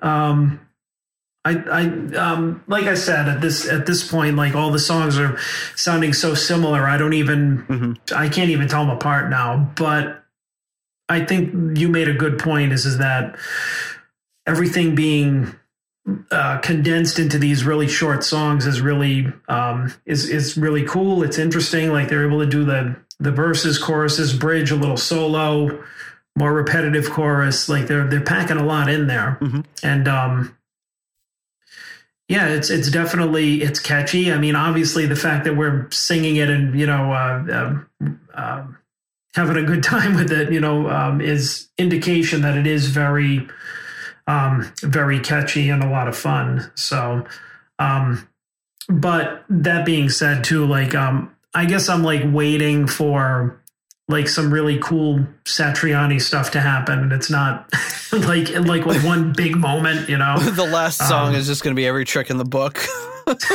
yeah, right. But I mean, uh, but I mean, I'm getting what I think we realistically should be expecting is, is Yeah. like early early Satriani stuff with some uh, some cool sprinkles in there, you know. Yep. I agree. I, I also agree on the three. I agree on the three. Follow that heart gets a three. He agrees on the three. Follow that three. Follow that three. Um, yeah, it's good. It's good stuff. I mean, they're they're all good, good, solid pop tunes, new wave sounding kind of. Um, yeah, I mean, it's it's great. I think it's a this great little time capsule of what was going on at the time and someone you know who wasn't quite hadn't quite reached his peak yet as a, musician and producer and all that. Well, you know, he hadn't even really released any albums yet. Um, but yeah, it's, it's just it's it's it was more than just interesting when it came out. I thought it was a really interesting uh, or a very uh, poppy and fun kind of album. And even even when some of the stuff is maybe a little repetitive or maybe a little bit half baked, it still keeps that kind of fun vibe going. Um, which leads us to our last song, the final track on the album, I Love How You Love Me. Oh, in this one, I should, you know what? I forgot to say, I don't know if there was anything about Follow Your Heart. Um, there was not. I missed something about never never let it get you down. But um I love how you love me. So this one is written by Barry Mann and Larry Kolber. Uh, Barry Mann is uh uh has like 3000 entries on Discogs as a songwriter. He won 2 Grammys for the song Somewhere Out There. Remember that, you know that Hmm. song, right? Um, song of the year and best song written for a motion picture. Somewhere out there. Ba, ba, ba, ba, ba, ba. I don't I don't know anything else about it. Yes. Wasn't it from that movie like what the mouse or something? Remember? An American Tail. An American yeah. Tail, thank you. What was that movie? The Mouse. Yeah. I didn't yeah. say the movie was called The Mouse. I said it was a It movie. like, what, what was that movie? The Mouse. Like I really simplified it lost the clever pun in the title. No, I it was a movie about a mouse. yes, the American Tail. Fievel. What was that movie? Dinosaur? You mean Jurassic Park? Yeah, that's the one. Fievel. Um, You know the one where the dinosaur kills Newman from Seinfeld? Oh yeah. Uh, they should have called it that. Um, and then his co-writer has uh, several hundred credits on Discogs as well, uh, Larry Kolber. So, uh, so some heavy hitting songwriting on this one. So it's, I guess, a cover. Um, so here you go. I love how you love me.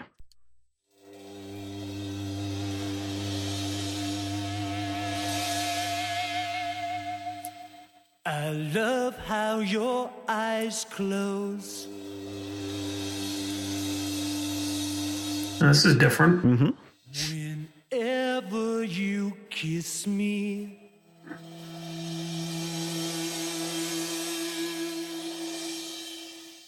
and when I'm away from you, When I'm a wet mule. I love how you miss me. Oh, wait, away from you? I don't know what he said.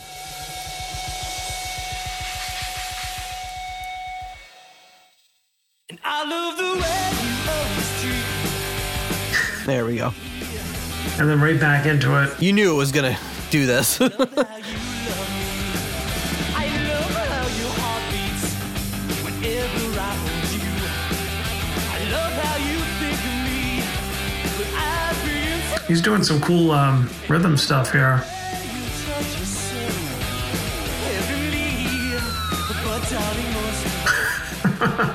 you touch us so heavenly. But darling, most Little dive bomb. Yeah. See, he's throwing all the tricks in. oh, now he's tapping.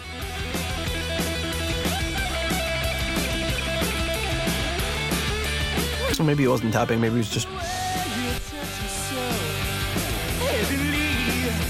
But darling, most of all. Joe Satriani said they use this as their encore for the live shows. Yeah, it definitely has that encore energy.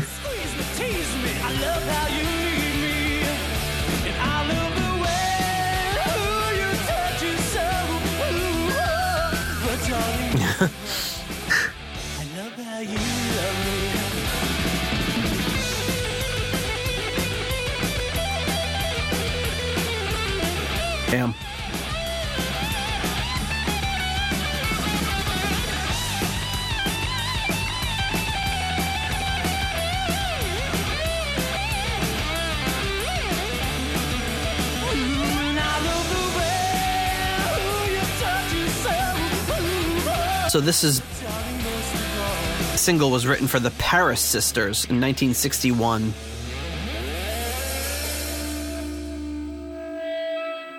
I love how you love me.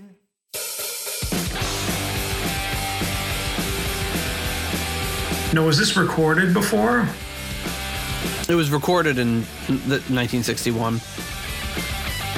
So it's a cover. Yeah, cover of the Paris Sisters songs. Hmm.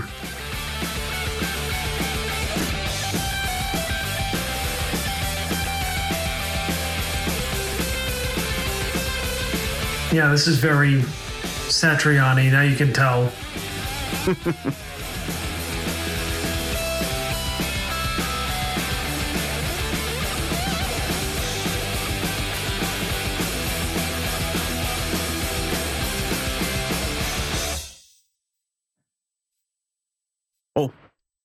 Whoa, abrupt ending there. abrupt. Yes. So that is uh that is uh I love how you love me by not the Paris sisters but by Squares. John, what do you think of that one? I think that was a great. Uh, that was a great ending song. I'll give it a four. All right.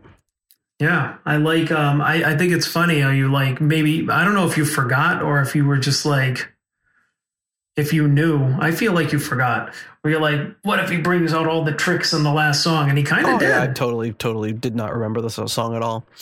Yeah, he kind of did. Um, but I mean, I like the I like the energy. I like the singing too. Yeah. Um, I like the vocals too, um, as well as like uh, the guitar work, which still you know sounded lacking. Mostly the production. Mhm. Um, you know, not the not the playing. Like I'm sure that if he had had like you know better equipment, better production, it would have been like more uh, pulled together. But I, I like it for that reason, as it fits in with the whole you know vibe of um, you know these songs and um, you know i'm surprised that like when these these songs took off they didn't do that kind of ramones like two three four yeah, exactly. the, little the count off two three four you know Yeah, I expected like- that when it when it when it kicked in at the beginning part. but Um, maybe a little on the nose. Um, but um, but yeah, there were a lot of uh, a lot of things that I liked in here. When you mentioned that it was like an encore song, it's like immediately got into my head of like, yeah, I could picture this being at the end of the set, and everybody's like, yeah, more, and then this keeps everybody hyped up, like going out on the high note. And it teases them a little first with that those little volume swells and oh, what are they doing? Some weird sort of thing, and then it kicks into this really Yeah. up tempo version, which would have been like this was kind of like in that in that time period where um I think like the early the mid '80s is that that particular idea of hey, let's take an old song from what 20 years ago, 25 years ago, which seemed Mhm. like ancient at that point. You know, let's take a song from the early 60s that was like a, a 60s hit that was sung by like female singers, and we'll turn it into this like upbeat punk rock sort of thing. And haha, won't that be funny? Like Megadeth Right. with uh, these boots are made for walking, and um, just- I mean, there's so many different examples of of that doing that thing, Yeah. you know, and uh, people don't really do that as. I mean, I guess people people. There's always a lot of bands that have to do that kind of smarmy take on like, haha, isn't it ironic that we're doing this song? Let's old. Oh yeah, and- there's um. Oh yeah, there's there's one now that um. I, I've heard a couple of them, which has been really weird. There's like some kind of weird version of um. Who, who did that uh, song "Man on the Moon"? Um, REM. oh yeah, yeah, yep. Yeah, and there's like some kind of like kind of like weird dancey version of it, and it's like how Oh, yeah. long ago was that? Like thirty years. Yeah. And I remember when it came out. Yeah, people do that a lot, and they just completely change the feel of a of a song. Sometimes it's done Yeah. really cool, and sometimes it's done just like people just joking around. But it's, I mean, it's a good idea. It's it's a, and it, you make something your own. Um, Joe Satriani says of the song, "That was our encore song. It was lead vocalist Andy Milton's idea to do this song. He sang it straight, while Jeff and I rocked out as fast and hard." So yeah, you can hear he's pulling out all the stops and um, I liked on, it. on this one. I will also give this one a four because I think it's fun. It's a good time, good upbeat. And um, before we move on, before traveling on, we should listen to the original. Let's take a listen. I love how your eyes close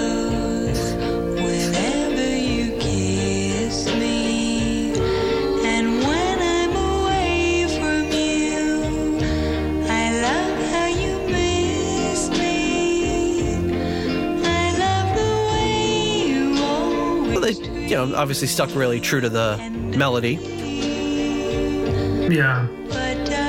This one's even. This one's only two minutes long. I love how you love me. I'm sure there are no shred guitar solos in this. well, don't be so sure. You never know with the Paris sisters; they might really uh, They bring in the little the strings there.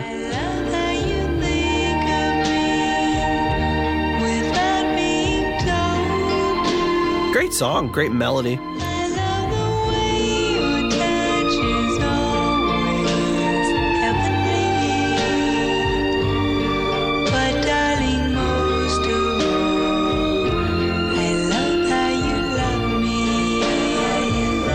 So anyway, that is the uh the Paris Sisters no shred guitar solo. Just going to go into an orchestrated sort of solo after that.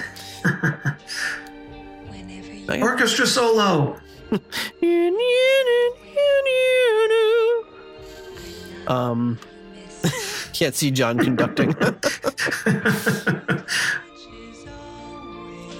um, okay, so there you have it with the tracks and the ratings. And as John puts on his uh, his little green visor and tabulates up the results, I will, I will. go through our uh, patrons, and that is, of course, our our foundation level. I'm sorry, patrons. Um, bringing it in at the end of the show at the three dollar thirty three cent halfway to evil tier. We have Raf Calf. At the $3 Nobody's Perfect tier, we have Peter Gardot, Ian DeRosier, Mark Roback, Duncan Leask, Stuart McCord, Flight of the Rat Bat Blue Light, Ivan Fieldboo,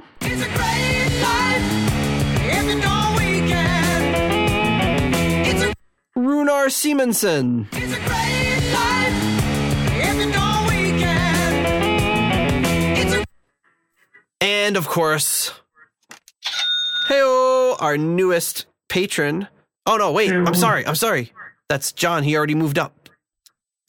So Jon Kines, thank you for moving up. I'll delete you from that tier now.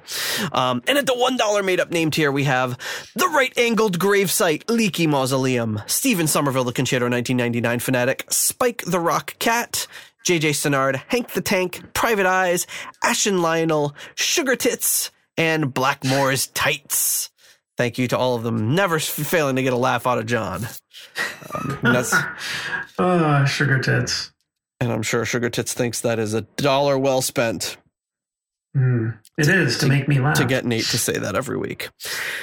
All right. Well, thank you so much to all of you for your generous support of the Deep Purple podcast. We couldn't do it without you.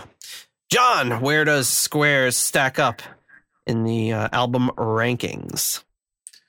The album ranking is a 6.68 with only a 0.14 variance, which we could have guessed because pretty we close. only differed on a couple of songs. Although we've had a lot of You, uh, um, closer albums on in aggregate, but I don't think we've ever had so many songs we agreed on 100%. hmm Yeah. Um. So this is um. This album as a whole is a little toward the the bottom of the bottom of the barrel um, of uh, uh, albums overall. hmm Um, but that doesn't, uh, you know, that doesn't mean anything, um, really. Um, so it's a little bit below um, Wild Thing by Fancy, and a little bit above Slaves and Masters by Actual Deep Purple. Some people will probably agree with that, and some people will probably be angry about that. But yes. Okay, but before everybody gets their panties in a twist, it's like 0.01 above that. So Yeah. Let's let's all calm down. Yeah, it's a very tight margin here, but still, I think people would. There are some people who would think it's sacrilege that it could even be considered in the same breath as a proper Deep Purple album. But there's some people probably saying, ah, Slaves and Masters should be way below it. It's a very divisive album that way. it should be near Warhorse. Well, yeah, Really, anything. The only thing that's near Warhorse is Warhorse, and it's uh, the other Warhorse album. and it deserves to be right down there. Yeah, the, Bye, bye, bitch. the jumps between albums are very sharp at, at that that low level, and then yeah, it gets a little a little closer. oh, Warhorse. All right. There you have it. That is uh that is squares. And before we wrap up, I do have a few um reviews. So these are all like obviously you can tell by just looking at them, all marketing uh put out by the label to promote this album. But basically Joe Satriani got a bunch of his buddies to comment on the album and uh if I can find the uh, screen here to comment on the album and and and made some little graphics about them. So why is it not showing up? Uh, here it is. Um, so here we go. Steve Vai says Joe's guitar playing on these tracks is perfectly arranged, raw, and visceral, with impeccable intonation and tone, exquisite phrasing, and fierce chops, all with no whammy bar or wah wah. This record is a jewel for all Satch lovers and a peek into the past of one of our beloved guitar geniuses. Steve Vai, high high praise about the album from Steve Vai. Who's next? Ah, Paul Gilbert. The melodic vocals and well written songs here make it worth a trip back to this era. Super tight rhythms and killer solos abound. Paul, Paul Gilbert uh, adjusting his shades there. Is he is he have like a Gibson SG in that photo? Usually doesn't he play Looks that like, like it. oh it might not be it's hard to tell because it's all black and white but I think he because usually is that crazy guitar with that like top thing Mhm. is I, I think that's what it is but it sort of looks like an SG because you can't really see the guitar blends into him. Mhm. Sammy Hagar says, Unbelievable. I swear to God, I think this is great. This could come out today. Like, he's like, I Mhm. swear to God. It's like, now I think you're lying. like, why would you say that? I swear to God. I swear to God, I really like this. of course, that's his uh, his brother from Chickenfoot. So saying some good things about his buddy. John Petrucci from Dream Theater. Wow, this is way too cool. I feel like I'm getting a glimpse into Joe's past with these Squares demos, and the songs are really taking me back to the music scene of the early 80s. It's really great to hear all the satchisms and insane guitar solos infused into these pop punk tunes. Joe has such a unique voice on the instrument, and his tone is undeniable no matter who he's playing with. Mm. I feel like that's the most honest and accurate review. Yeah, it's, it's pretty good. Except when they're talking about like insane guitar solos, and it's, I mean, uh, they're they're good. Well, yeah, I mean, yeah, even for the time, they weren't like, I mean, they're they're very good. I mean, he's obviously awesome, but I mean, Yeah, and I well, I mean, you know, they're not gonna. He's got he's he's got them like saying like trying to promote the album. He's gonna be yeah, Joe's solos are mediocre at best. Thumbs Yeah, I up. it's like John Petrucci, and he, they, he he says this, and he goes off and plays 256 notes. I mean, like, that guy's like insane. Um, especially that I love that video of John Petrucci where he looks like you. He look he looks like uh like in 2004 he- John Petrucci and John Matola looked almost identical. We should have like a a side by side of the two of them. like when you had Wow, your really short awesome. hair, he had his really short hair. He had the goatee like just like you used to have like although uh, probably not in 2004 you didn't, but um yeah, it's like a it's like but in the late '90s, I believe I did. yeah, it's it's like yeah, it's like there's one there's one in particular live Dream Theater thing that I watch quite frequently that I'm like it's like it's John on stage and not John Petrucci. Um, Uh, maybe it's me in another life. It could be. know. Next up, we have Phil Collen from Def Leppard. It's great listening to great musicians and figuring out what their roots were and where it led them. Whether it's Jeff mm. Beck and the Yardbirds or George Benson playing on Miles Davis or Sinatra records, you get a little glimpse of where these musical giants can potentially and ultimately go given the right circumstances. Here's Joe Satriani's 1980 release with the Squares, and you can definitely hear that there's something special going on with the guitar player. Even though the band has a new wave power pop flavor, you can hear the solos sound like a young Joe Satriani. Mhm. And then finally, Neil Giraldo.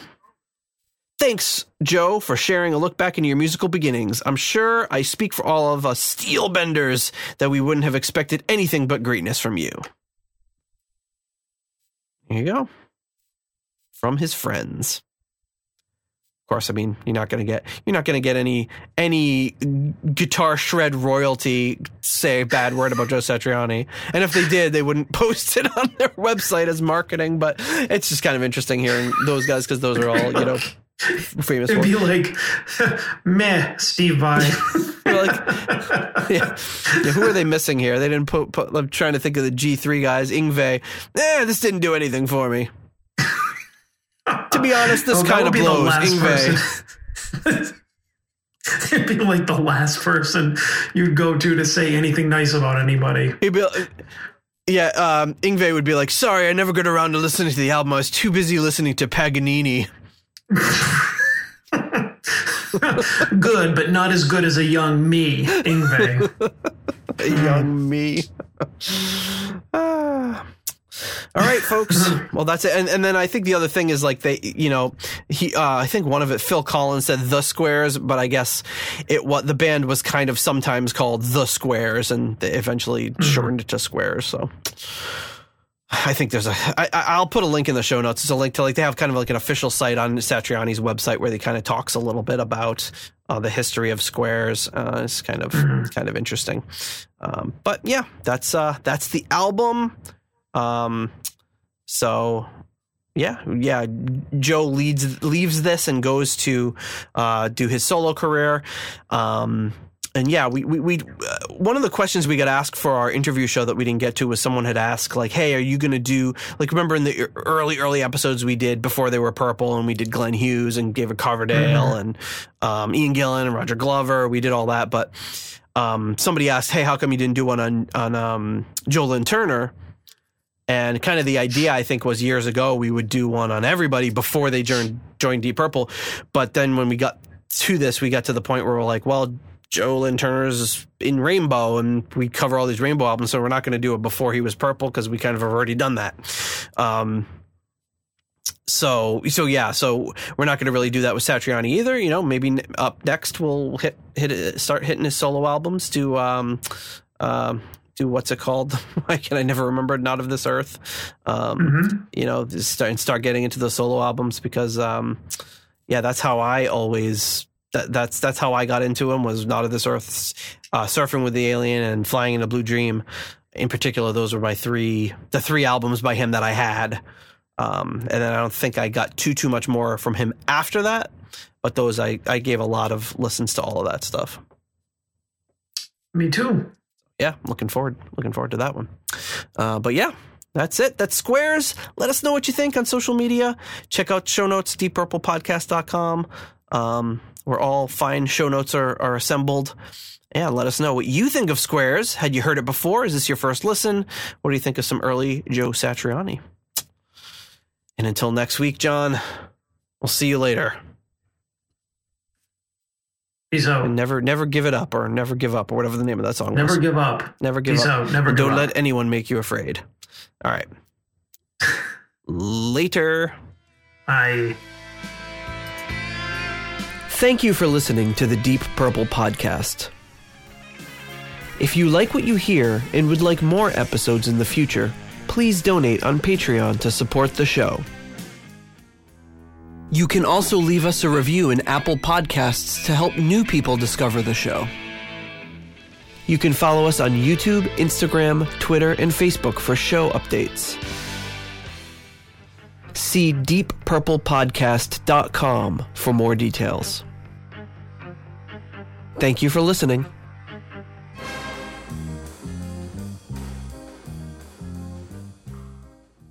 Hey, what's going on in there? Hey, where's What the remote? pod- what are you podcast? what are you podcasting without me?